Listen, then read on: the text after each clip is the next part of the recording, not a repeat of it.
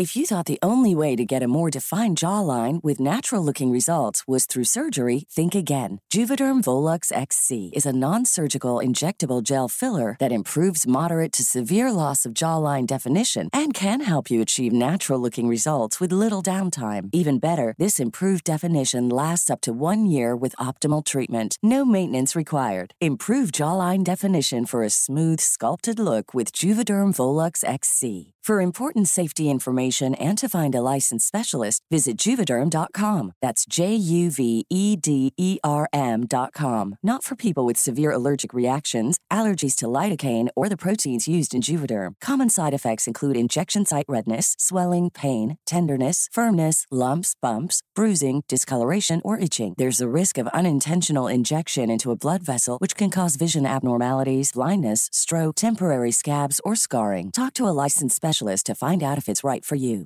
Cool fact, a crocodile can't stick out its tongue. Also, you can get health insurance for a month or just under a year in some states. United Healthcare short-term insurance plans, underwritten by Golden Rule Insurance Company, offer flexible, budget-friendly coverage for you. Learn more at uh1.com. This is World's Greatest Con. I'm Brian Brushwood. Oh, hello, beautiful rogues. Yes, we're here again, because it turns out there's even more of the story to share. Last week, we did a Q&A with Justin Robert Young, my co-creator, on this very project. And since then, we've got news. Buckle up. We're going to travel 15 years into the past, because it turns out there's one more voice we haven't heard from yet, one more part of the story in what just might be the world's greatest con.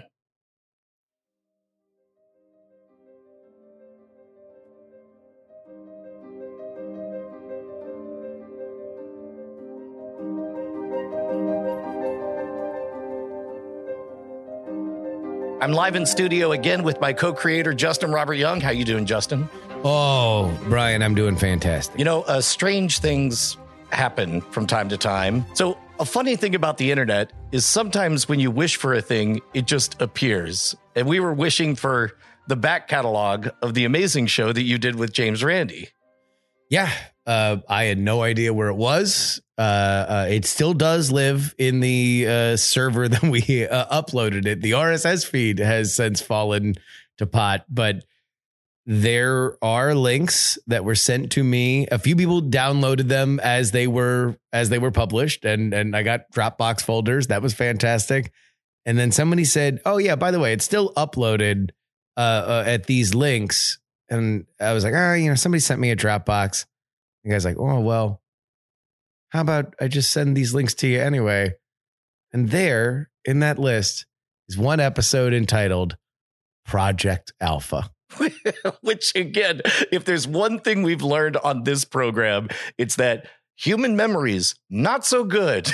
So the number one, we've already disclosed that Justin worked at the JREF and did a show with Randy. So it wouldn't be surprising that, of course, you would have done something covering Project Alpha.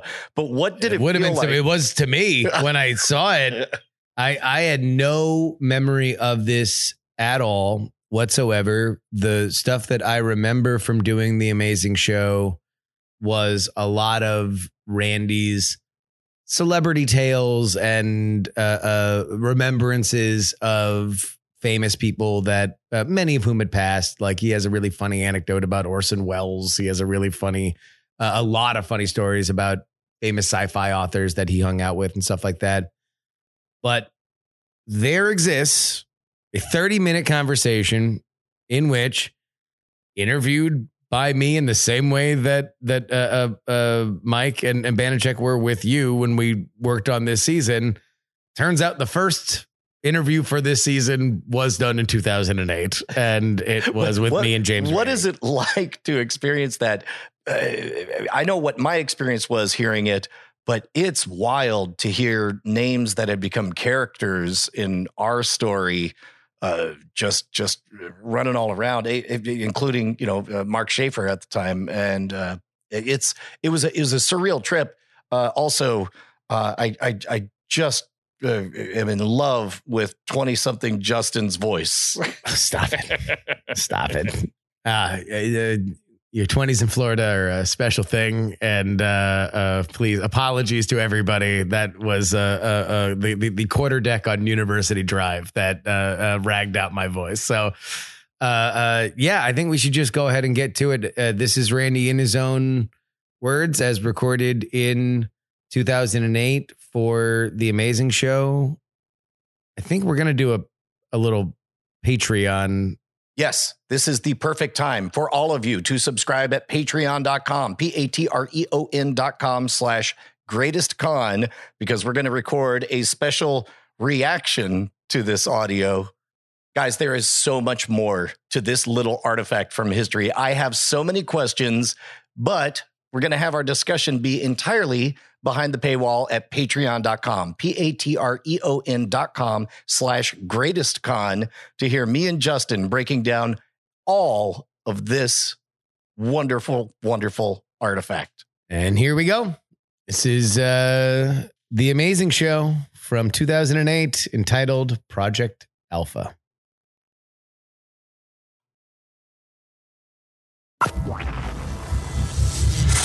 Daily news, breaking updates, and exclusive podcasts. iTrix.com.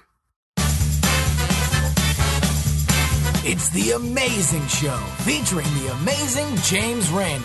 For more information on all things Randy, including the $1 Million Challenge, head to randi.org.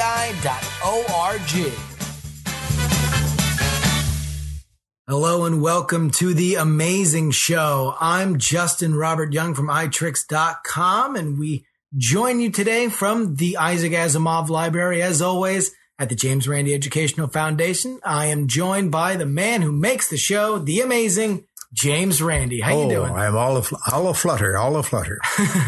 As you always are. Well, we have a topic this week from one of our listeners, Matthew Boynton. He says, hello from Japan. I've greatly enjoyed your podcast so far, and I was wondering if Randy could shed some more light on Project Alpha. Oh, yeah, that came just before Project Beta, I believe. Yes. Indeed. Yeah, well, that was Project VHS. That made a lot of news. We got into Time magazine with it, and, well, it sort of resounded down through the ages ever since. It was an interesting thing how it got its title. As a matter of fact, I got this is many years ago, many, many moons ago, as they say.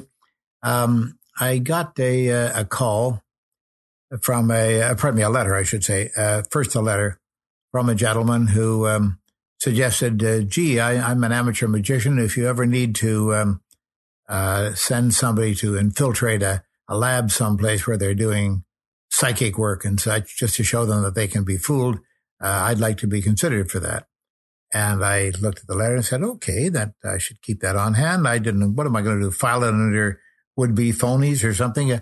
I just assigned it the name Alpha and stuck it in there in a file. But it was less than 2 weeks after that, I got a second letter from another young fellow in a different part of the country altogether who didn't know the first one. Suggesting essentially the same thing. He said that he was an amateur mentalist and he was capable of fooling scientists, he thought, and that these scientists maybe should be put in their place by being shown that they can be fooled. And I put that in the folder, and lo and behold, it wasn't long after that I saw in the news the announcement of St. Louis University, Washington University in St. Louis, yes. Missouri, I'm sorry. And a Professor Phillips out there and a fellow named Mark Schaefer, his assistant, who were applying for money from the McDonnell Foundation. That was the McDonnell Douglas Aircraft Corporation Foundation. And they had been granted $500,000, which was a lot of money back then. It's a lot of money now. Mm-hmm. And that funded them very handsomely. And they announced in their press release that they were going to look for children who could bend spoons with their minds, because somehow old man McDonald, now deceased, after all, he was 90-something at that time, and that was many years ago. Long full life. There you go. He was determined that he wasn't going to die until he had found out whether or not there was life after death. Now, how bending spoons could possibly contribute to his knowledge of that subject, I have no idea. But he did settle for Phillips suggesting that studying spoon-bending children would be a good way to get your feet wet, so to speak. And step in the right direction. So they announced in their press release that they were looking for children who had psychic occasions in their lives, and not necessarily bending spoons, but anything psychic. And so I went to the Alpha file and said, aha, maybe it's time to unleash Alpha on the world.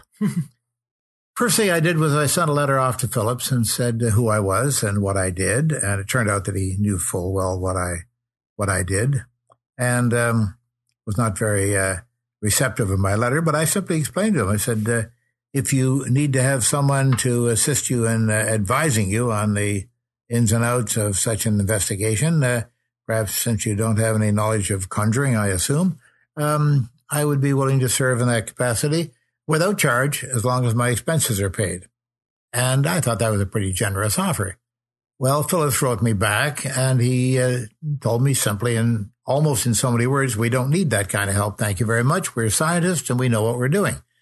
Now this is after the Stanford stuff with Geller and other previous scientific wings that credify. You know, because Geller pretty well established spoon-bending as a psychic event in the minds of the naive. And so I thought, well, these people are pretty ripe then. So now it's time to marshal the forces of evil. And I got a hold of the two young fellas. As I said previously, they didn't know one another. Yeah. And we could really just identify the forces of evil. Yes, indeed. Steve Shaw, who is now known as Banachek the Mentalist. Mm-hmm. And Steve Shaw was from South Africa. And Mike... Edwards. I couldn't think of it that often. I blocked on. Sorry, Mike. And Mike Edwards. And Mike was an experienced mentalist, more so than Steve at that point, as a matter of fact, and a magician. And he worked kids' parties and young adult groups and whatnot. And he was, I guess, an advanced amateur. I could put it that way. Okay. But they were both in their teens. They're both young guys. And I thought that would be ideal. So I mustered them, got them together on a conference long-distance call and introduced them to one another. And I said, we've got to make an agreement in advance. I will not cause Phillips or Schaefer or the Washington University any embarrassment. I will agree with you in advance that if it comes to a case of them committing themselves to accepting what you kids do when you get into the lab, if you get into the lab, because they had only applied at that point, we will agree that in advance that should that occasion come about when we're going to publish and we're going to make them look rather little in the eyes of their colleagues and in the eyes of the public, that we will first admit to them that this was a fake and we will blow our cover right away. And they said, yes, that's only fair, because as it turned out, they got to know Phillips very well. They went in there for the next 2 or 3 years on weekends and on holiday periods, never being paid a cent, only their expenses. That's all their meals and hotels and such. And they got to like Phillips. They felt sorry for him because it was so easy to fool him and Schaefer. Yeah. They were both pushovers because they had believed in this sort of thing. And they believed that the kids couldn't possibly fool them because they were academics, you see. Yeah. Well, I had them apply to the, to go back a bit, I had them apply to the lab. I said, but when you apply, you've got to have something to say. You can't just say, I'd like to do this. You've got to have some sort of example of something that has happened to you that in the past that's psychic. I said, I'm not going to assist you with that. I'm not going to write the letters for you. You have to do this on your own because this is something that you've got to do. And you've got to be able to show at the end of it that I didn't assist you in designing tricks or any such thing. Yeah. And they agreed to that. And they came up with stories that were just priceless. Steve Shaw said, for example, that... this has got to be my favorite. I love Shaw's. Well, yeah. And I was so surprised and edified when I heard what they came up with as their respective stories. And they didn't consult with one another. They came up with those stories independently. Steve Shaw said that when he was a kid in South Africa, that they had a root cellar. Now, a root cellar is simply an excavation underneath a home where you store vegetables and things like that, and old trunks and clothing and, I suppose, anything you want to get out of sight. And he said, but they had food stores down there, too, and they were plagued with rats. And so his father had set rat traps down there, but he forbade Steve to go down there because when Steve went near a rat trap, it fired off. And he said he didn't know why, but it was something, some sort of vibration that he put out or something, and he fired off the rat trap. This is totally fictional. Yeah, but Steve made this up as a good story, and I applauded it. I thought, that's great. And when I told Mike Edwards, Edwards said, well, I'll tell you my story. He laughed. He thought that was famous. And he told me his story. He said that he had discovered as a young kid that his mother told him the story that when he was in utero, in other words, when his mother was carrying him about in her tummy, that she backed into a cattle fence and got an electric shock from an electric cattle fence, and that he was born psychic. Now, there we go. You can't make up stories like that. The way it's done. That's how you make psychics. Yeah. Oh, it's great. These are two sufficiently different stories. Well, the long story made short is that they were the two kids who were accepted. Boom, just like that. I love this story as just a parable to, I think what a lot is done here in the JREF, that we can all be fooled. This is straight out of a carnival barker's mouth. These kind of stories, and at this academic institution, that's how they singled it out. Yep, they selected the kids on the strength of their phony stories. Now, what happened after that, of course, for the next couple of years was very interesting because, again, I didn't design anything for them. I said, you're on your own. You've got to use your skills as amateur magicians to fool these people. And they won't be hard to fool because they already believe that these phenomena are real, and they believe that you're real. That's why they've brought you into their lab. I was about to say hired them, but they didn't hire them because they didn't pay them. So they would report to me. They would get on conference phone and they would report to me as soon as they were finished with the project. They went in on a weekend or on a holiday period of some kind. And then I would immediately prepare a letter to the effect that suppose they said we did A and B and C. Mm-hmm. And they described the effects that they had done to fool the scientists. And what I would then do is within the next couple of weeks, I would fire a letter off to Phillips and say, by the way, I thought I would advise you that if these subjects, whoever they are, as if I didn't know who they were, ever do this, that, and the other thing, A, B, and C, you should do this, that, and the other thing, you see, giving them advice. Now, you'd think that it would dawn on Phillips that somehow I had found out about these things and that my describing what they had just finished doing a week before might tip him off. But it didn't. He was exceedingly naive, and he wanted desperately to believe. He wanted it to be true. Otherwise, he didn't have a project, you see. Yeah. And if I ever got a letter or a response, from Phillips, sometimes it was only a phone call, he would simply tell me, no, you don't understand. These kids are quite genuine, and we don't need advice. No, we know how to handle this sort of thing. We're scientists, after all. It was the same story. Yeah. And he wasn't prepared. Yeah. Neither he nor Schaefer were prepared in any way to handle these kids because the kids were good and they were getting better every time they went in there. Mm-hmm. They learned the weaknesses of the investigators, you see. Yeah. I mean, especially they were playing, even as magicians, to an audience of one, which is a lot easier to get a read on. Exactly.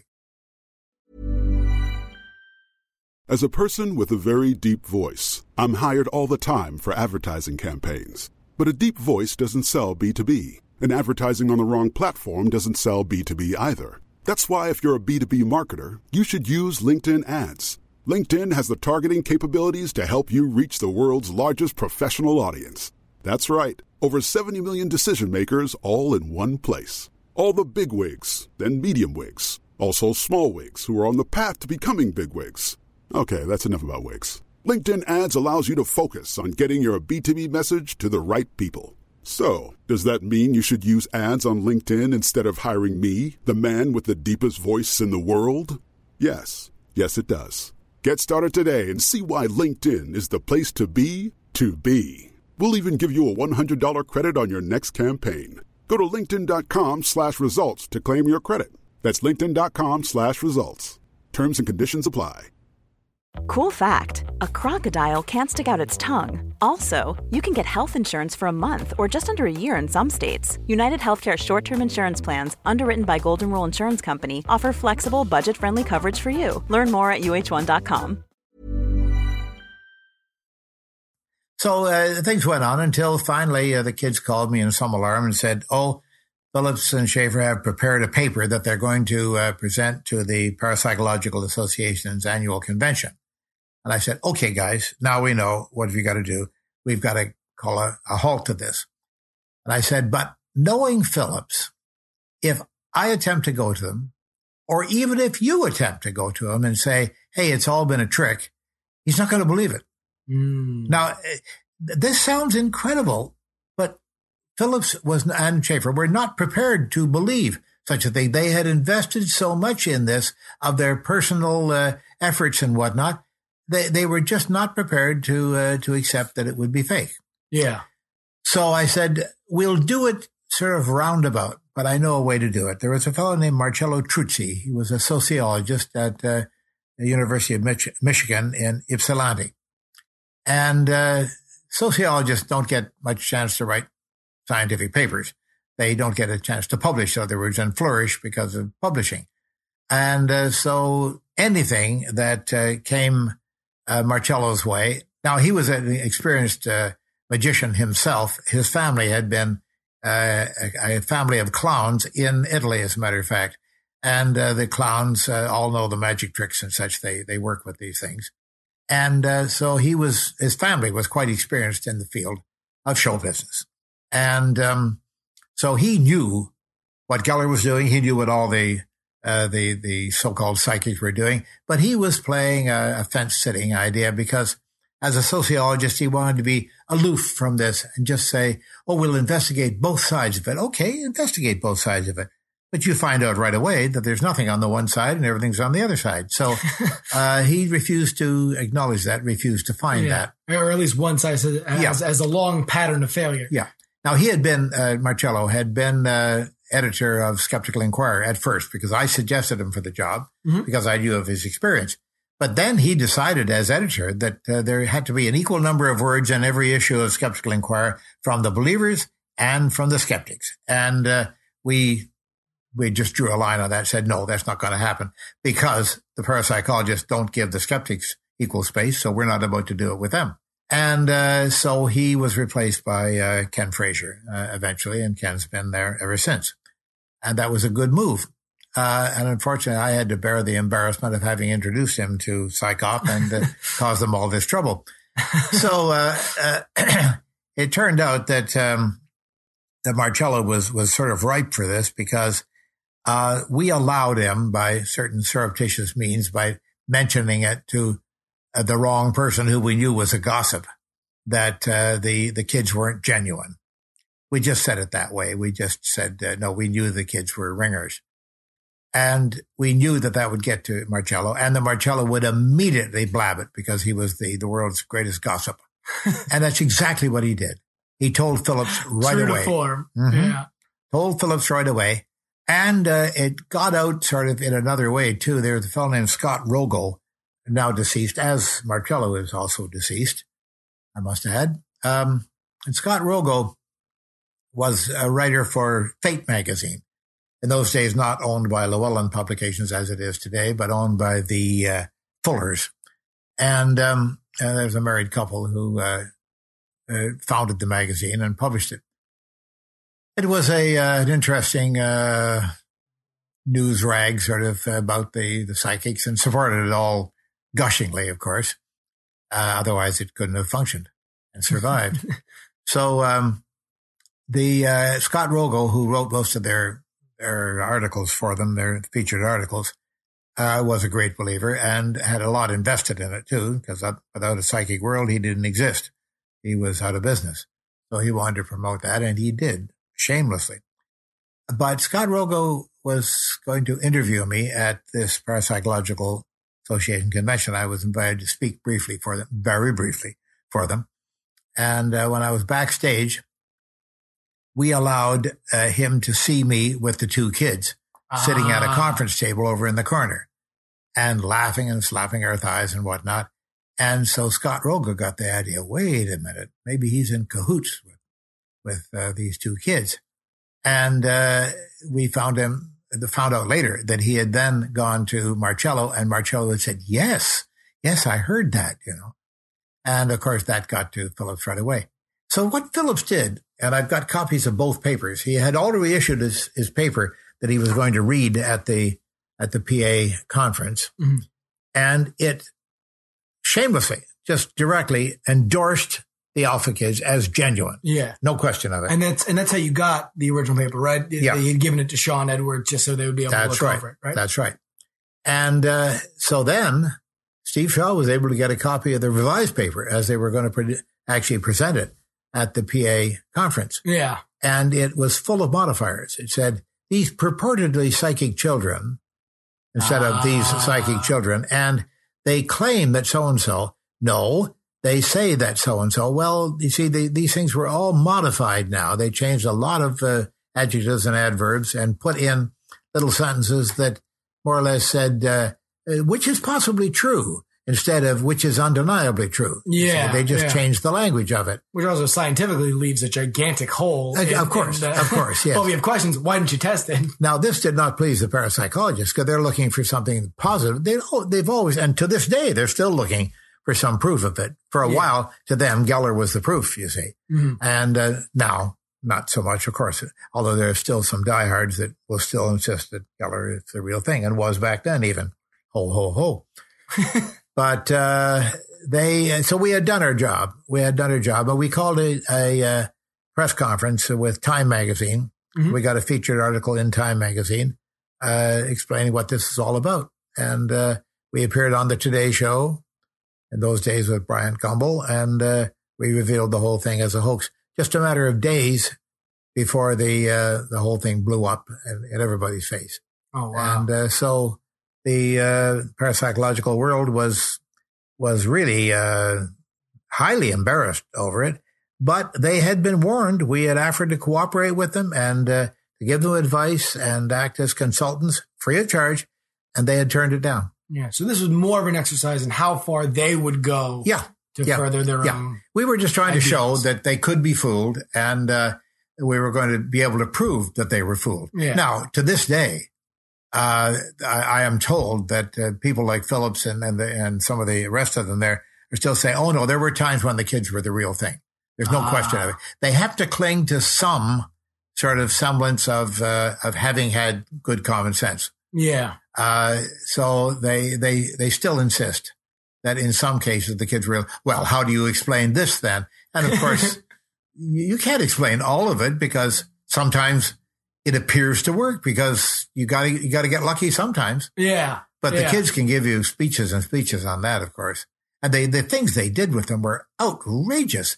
There was one case with Mike Edwards, as a matter of fact. He said he was wearing a black pullover, mm-hmm. a dead black colored pullover, and they were taking Polaroid pictures of one another, trying to produce spirit pictures. And he produced a picture of a blonde woman with her mouth wide open as if like in a haunted. They very, very fuzzy and out of focus, right against the black pullover that he was wearing. Really? It was what we call, what's the trade expression? Double exposure. Yes. Ah. Because that woman was Mike, who had taken off the black pullover. And he had a white shirt on underneath it. That registered on the Polaroid. And then before advancing the film, he took the second one with a flash, you see. And so the shirt registered over that. And it was just a simple double exposure. Yeah. But they accepted it as real, and Phillips went around showing it to everybody. Look, you can see this woman here. It's a blonde woman. Wow. Looks very much like Mike. As a matter of fact, if he'd thought of it, he would have seen that it was Mike, but out of focus. How much did Project Alpha do for the idea of academics, rationalizing or giving proof to these kind of parapsychology? Well, things? The Parapsychological Association, when they published their report on this, came out with the end statement saying, very, very, very cunningly, they said that we suggest at this point, because of what we've learned with Project Alpha, that parapsychologists who are in a position where the subjects may be cheating, ho, ho, ho, I mean, what else? Where the subjects may be cheating, should consult a member of the Society of American Magicians, the Magicians Guild, or the Magic Circle, knowing full well that I didn't belong at that point to any of these three organizations, you see. So they were specifying somebody else other than James Randi. Yeah, yeah. They were don't listen to that old white. And of course, none of the parapsychologists paid any attention to that at all, except John Belloff. John Belloff in Scotland. Okay. Did pay attention to that, and he got in touch with me directly and said, we have a psychic here who is performing in a darkened room with the Polaroid cameras on him and such, and the video recorder. And I said, well, John, what you've got to do is you've got to actually have the video cameras going, though he insisted the video cameras couldn't be going. And I said, you've got to, all you do is you cover the red taillight with some black tape, and it'll actually be going. You know, no, that would be cheating. That would be lying. I said, but wait a minute. If he's lying to you, you'll catch him this way, and it can't do any harm. If he's not lying to you, it's not going to be a bad thing to do because there'll be nothing to catch him at. Yeah. And Belloff, also now deceased, apparently. He said, well, I find that very difficult, but I will follow your advice. And he did, and he caught the kid. Boom. It was very, very evident. Yeah. The kid looked at the camera, saw the tally light was not lit, and so he assumed the camera was off. And, of course, it was on. It was recording, and they could see it in the next room. Oh, man.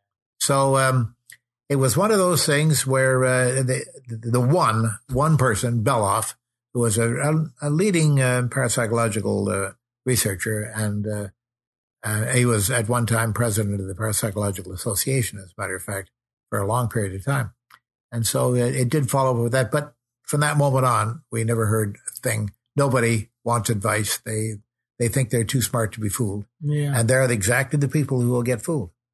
I think for me, and do you get a sense that I have a hard time wrapping my head around exactly how seriously some of these studies were taken, you know, maybe 30, 35 years ago, whereas now, not to say there isn't plenty of people claiming that this kind of stuff exists, but a university kind of staking their reputation on it, like let's say Stanford did with Geller, I guess it doesn't seem to me as prevalent. I mean, am I wrong on that? Or well, let me interrupt you on one point here. Stanford University has never endorsed Geller or anything like Geller. Okay. It was Stanford Research Institute. There we go. Connected with Stanford University. That's true. Yes, but not working through Stanford University at all.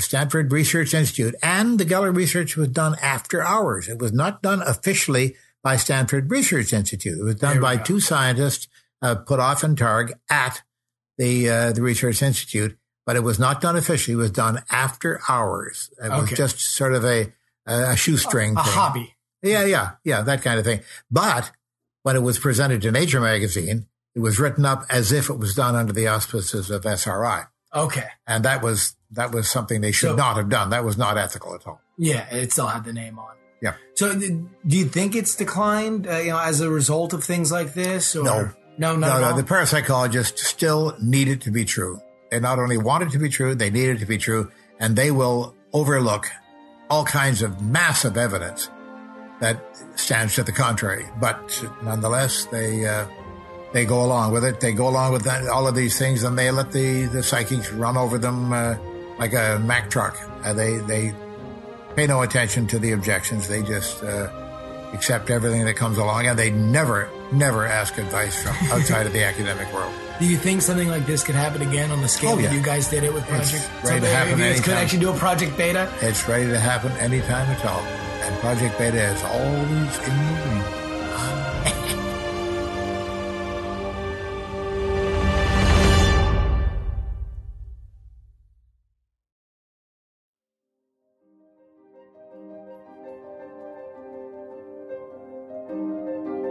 This episode of World's Greatest Con is written by Justin Robert Young and me, Brian Brushwood, your humble host. Production and research by Dog and Pony Show Audio in Austin, Texas, with additional production by Will Saddleberg. Original music by Carson Pace. Support us directly and keep the World's Greatest Cons coming by heading on over to patreon.com/greatestcon. Get an ad-free feed, early access to information, and behind-the-scenes extras. Very special thanks go to Banachek and Mike Edwards for allowing us to tell their story. We greatly encourage you to see Banachek's new show, Mind Games, at the Strat Hotel and Casino on the Las Vegas Strip. Additional thanks go to George Slatter Productions, which, along with contemporary news articles, retrospectives, and archive videos, made for the bulk of our research. Write us to worldsgreatestcon@gmail.com. Thanks for listening. We'll see you next time. Diamond Club hopes you have enjoyed this program. Dog and Pony Show Audio.